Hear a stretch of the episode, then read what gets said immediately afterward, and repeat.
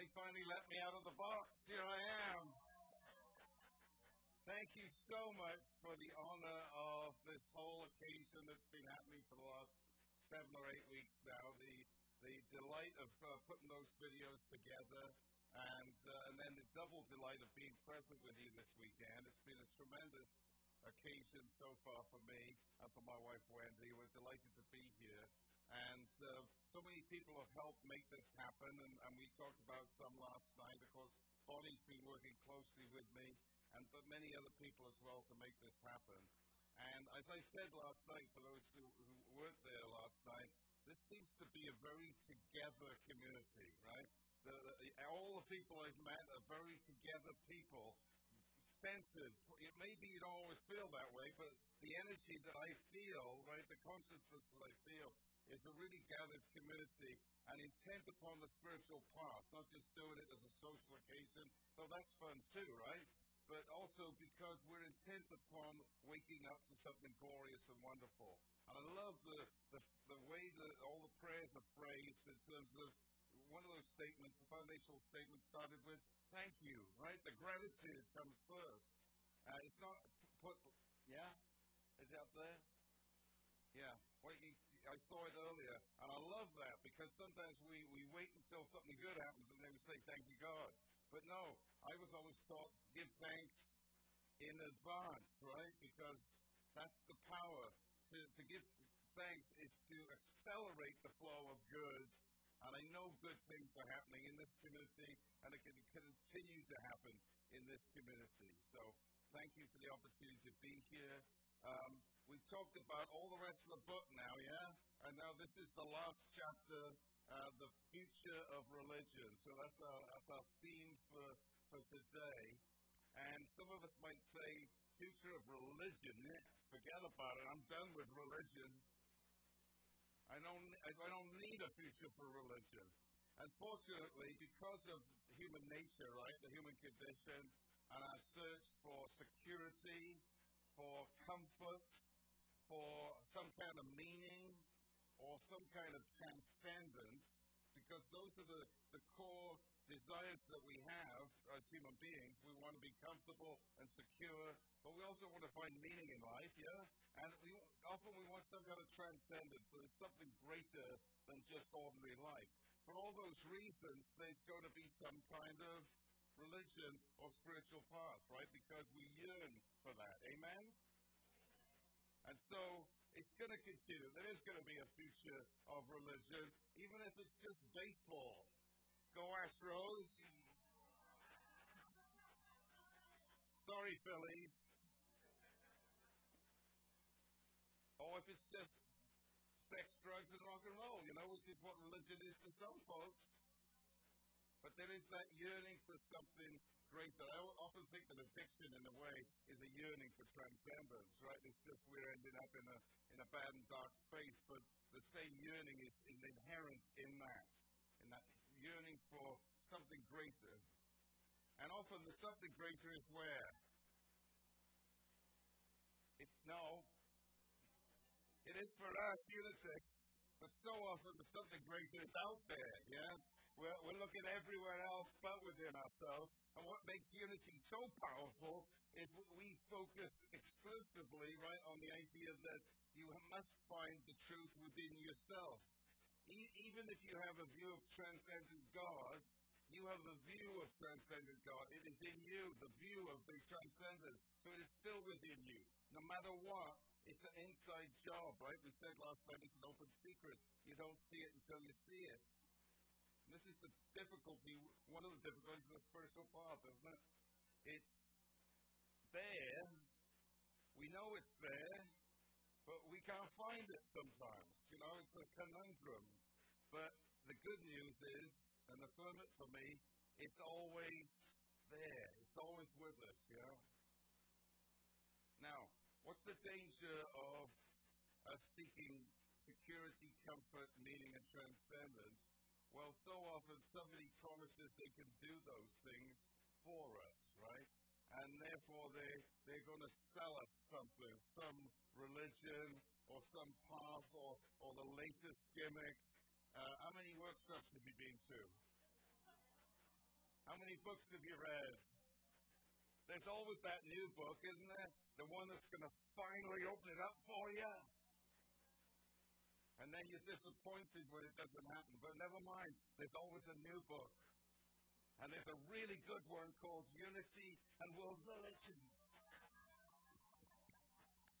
That's going to be the one that really opens it up. See, no book is going to do it for you unless you've discovered it within your own self. And even within Unity, you know, we say, well, it's those other folks, those other religions that are into power and control, but we wouldn't do that in Unity, would we? But I heard a number of people last night talking about the arrogance that sometimes we have in Unity, you know, because we think we found it. We got the key, right? We found it within ourselves, and that those people will find it one day, but bless their hearts, they're not quite there yet. It's Unity arrogance. And that's the danger of having God in your pocket. You know, we think we understand God. We think we understand the presence within. And so we keep it very carefully in our pockets so we can use it when we need it. But really, no, nobody could contain spirit, yeah? There has to be a certain humility here if there's going to be a healthy-minded future for religion. Another thing that I found that is a, a bugaboo for all of us is complacency. It's, it's not sin, it's not damnation, all those things are overrated. I think the worst one is complacency. We're complacent. We just don't, yeah, I can do it later, yeah? It, it, it's the whistling past the graveyard syndrome, is what I call it. We know we're going to die, but let's not talk about it yet, for instance. So I'm going to whistle past the graveyard. Everything's great, you know. And we put things off. But we, really, there's no time to put things off. It's, uh, it must be, if it's not now, when is it going to be? And I can wait for the answer to that one for a while. So, yes, there's going to be a future of for religion, but is it going to be the same old control that we've seen now for thousands and thousands of years? There are wonderful things in all religions, yes, and we've discovered this. And my whole book is about not finding divisions, but finding commonalities, yeah? But the commonality I have found is not in a system or in a dogma. And isn't it great that we don't have a dogma in Unity? We have principles, but no dogma. Nobody's telling you what to believe, right? Is anybody? Is, have I got it wrong there? Is somebody in this church telling you the way it has to be? I hope not, because that's the beauty of it. We come to it uniquely ourselves. That's healthy-minded spirituality.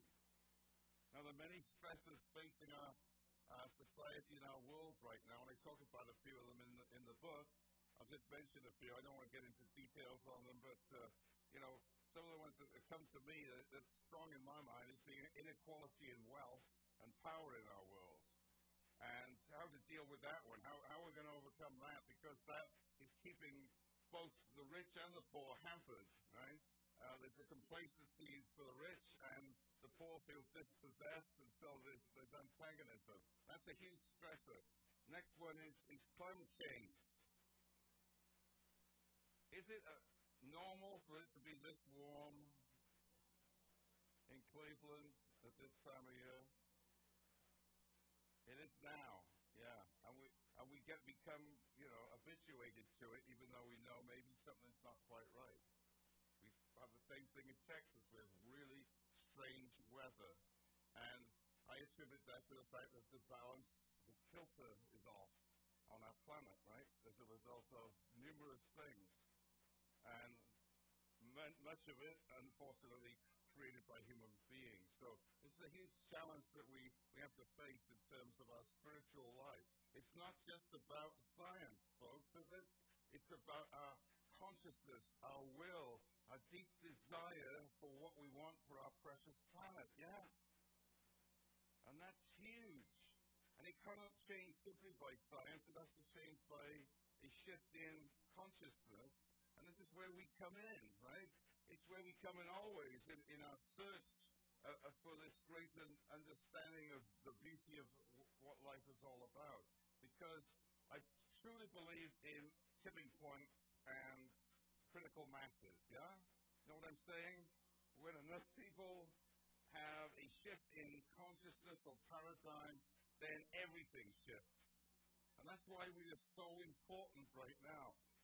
I don't know how many people there are in here. It doesn't matter exactly how many people. The point is, enough people are gathered to make a huge difference if we so desire it.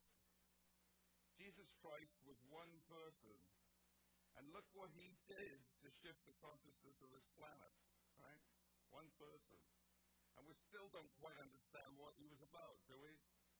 They made up a religion about him, by the way, called Christianity.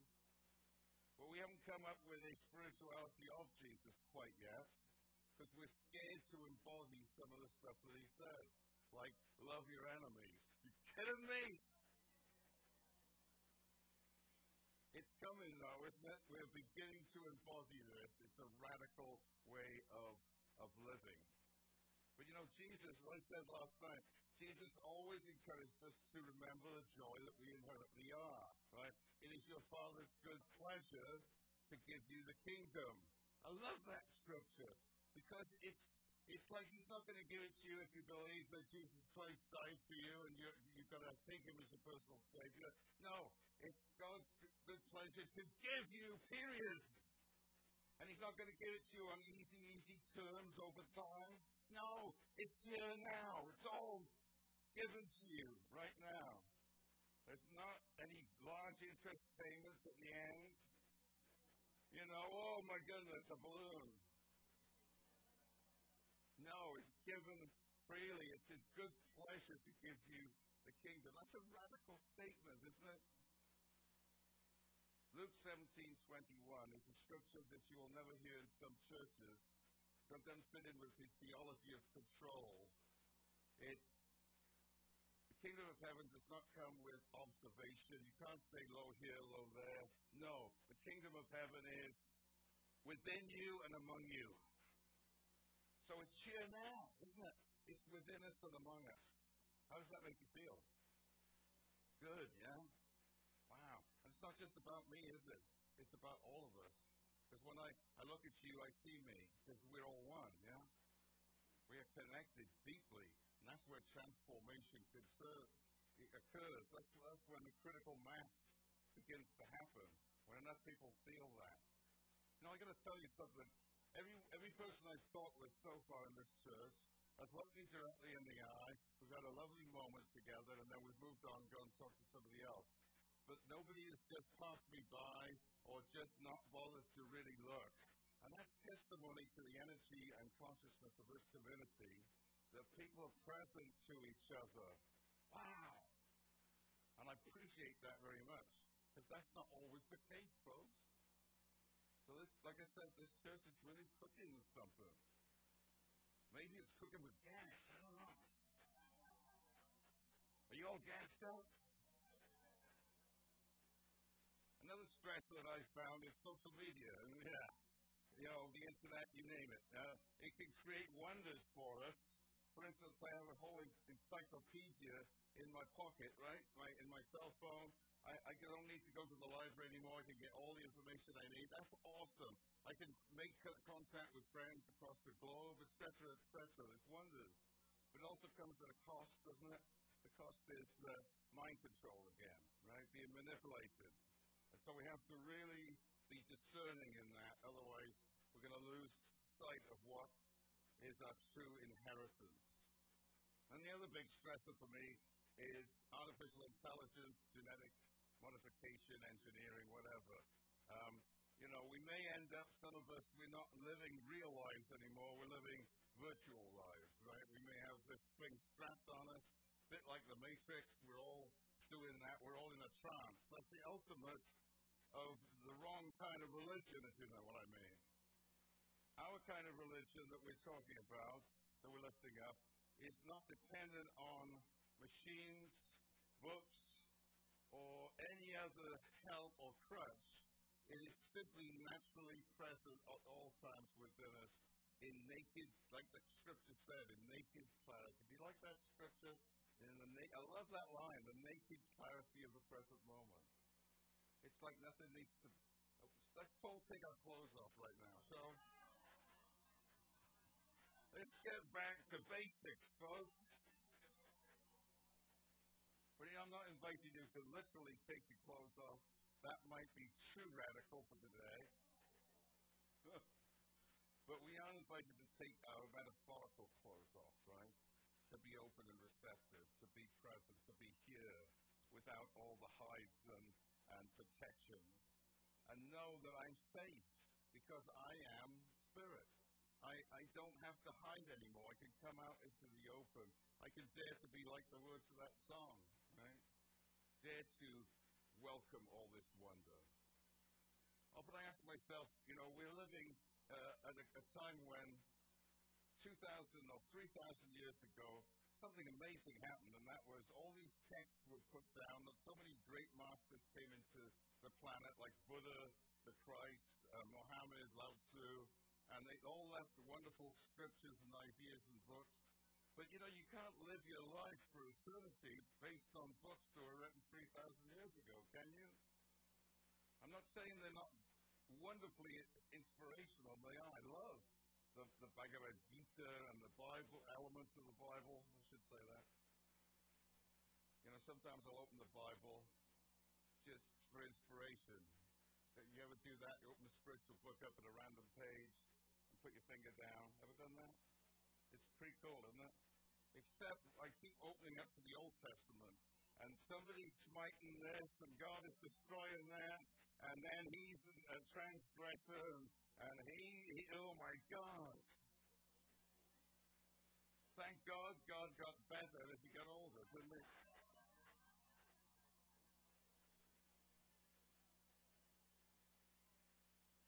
So, future of religion comes down, in my mind, to two paradigms. And we mentioned it last night, and it's our spiritual practice to take into the week with us. Those two paradigms are the paradigm that gives supremacy to judgment, and the other one is the paradigm that gives supremacy to love. And it seems to be, for me, that's the thread in all religions. There, there's always the mystic thread of oneness and love, and then there's this other one that's more dualistic that wants to control, right? Which ends up in judging. And whenever a religion becomes fundamentalist, whether it's Muslim, Christian, or whatever, then it's usually into judgment. Somebody's right, and therefore somebody is wrong. Whereas the paradigm of the supremacy of love is we're all right. Yeah? We're all right. You're all right. Not just right, but you're fine, just as you are. It's, it's a beautiful place. And I choose the supremacy of love, right? But that's the great choice that we have, I think, on our planet right now, is, is are we going to emphasize judgment? And as we said last night, you know, um, everything is perfect, we're all one, except in real life. We can keep talking about all the oneness, but you really have to test yourself, am I really embodying this in my real life? And I guess I'll talk about that during the bit when I'm doing the spiritual practice. Um, but but what, what I'm saying is, when you go into your week, w- w- get on the highway, have your experience, and then ask yourself, was I responding from judgment or love? When you're dealing with something at work, was I responding from judgment or love? And so often, unfortunately for me, the word is, I hate to say it because I'm a Unity minister, I'm focusing so advanced. But unfortunately, I say judgment sometimes, right? Yeah, that was a judging moment. What an idiot. Have you ever said that about somebody? What an idiot they are. But the moment you've noticed that you did that, guess what? You can change. That's the beauty of it. So it's not about screwing up. It's about you giving thanks for screwing up when you see it. I did it again. It's great because I get a chance to, to change. It's only when we're in uh, sleepwalking through life that we don't see the opportunity to change, right, to shift. I like always to add three words to the end of any sentence, because that keeps me on the straight and narrow. What an idiot he is, just like me. What a beautiful person she is, just like me. Brings us back to center, right? And it's the same response, just like me, but it can condemn us or free us depending on our consciousness. It's as simple as that. And that's the same with judgment. If I'm judging, I say, oh yeah, just like me. There I go again. But then when I remember the truth, yeah, just like me. I'm free. It's joyous. So, how do we do this? You've been practicing this for a long time, I know. So this is the this is the bit where I shut up and listen to you tell me. It went deathly silent. You see, I felt that. Just, ah, what? What? How do we do this? What? Look behind me. Oh, there it is. All right. There we go. Yeah, I like that. Somebody good must have written that. Oh, that was me. That was me. All right, I won't make you wait too long. Anybody got a good idea? I used to do this in my old congregation. We had, we had these back and forth dialogues, you know. And, and initially it was like, oh no, he's going there again. But after a while, he'd get, you know, throwing things at me. So all I want is one, one thing. I'm not going to make you work too hard here. Just one thing. Somebody, somebody in this space with us today has, has got some wonderful thing to share about how we come back to remembrance of our, of our oneness, not just in our head, but here in our heart. Be love. How do you do that?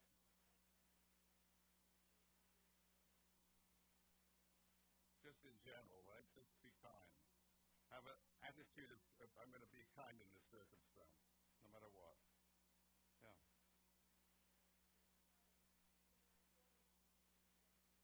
Yeah. Yeah.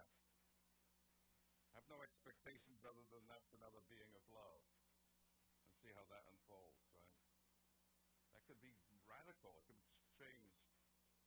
Somebody shared with me last night, by the way, that they work in hospice. Hope they don't mind me sharing this. They work in hospice.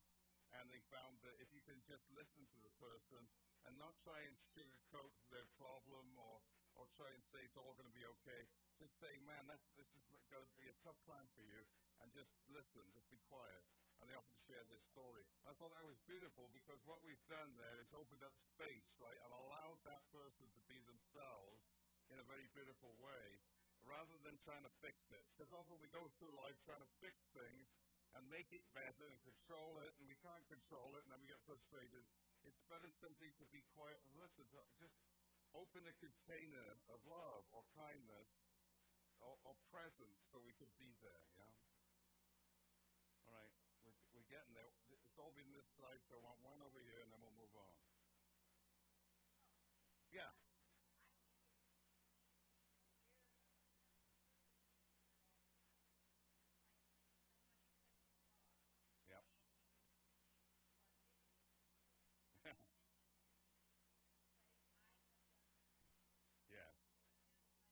Like me. Yeah, there we go.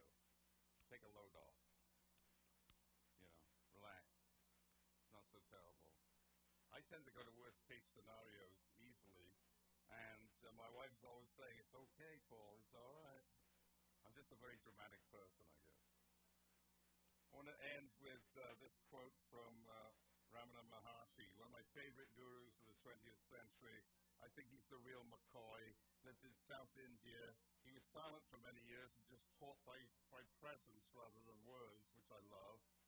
But when he did talk, uh, he always had profound wisdom to say, and often he would just sketch things down on a, on a notepad and keep it very simple. One of the simple quotes that he wrote down is this one. And he says, there is no you. There is only the state of freedom. Be that. Be free like the sky. Be still like the hill. Accept change like the seasons. And be silent like complete emptiness. You are that. You are that. There is no you in the way that you think you are, right? You are not a separate being. You are one with everyone else. We flow. We're boundless. And our true nature is complete freedom, joy, and possibility, yeah? And we're not just saying that, we're living it. And when we start to live it, when we start to really do it, life becomes an extraordinarily wonderful and joyous experience, yeah? And that, for me, is the future of religion. When we all come home to that golden thread I talked about in the book, we remember that perennial philosophy that we're already here, right? That, that, it, that this is the holy place. Take off your shoes. This is none other than the house of God, right? We are here. Have a naked moment today, will you? Where you just let it go and you're totally present to someone else and to yourself. And remember that you are a being of love and joy and possibility. And so it is. Thank you so much.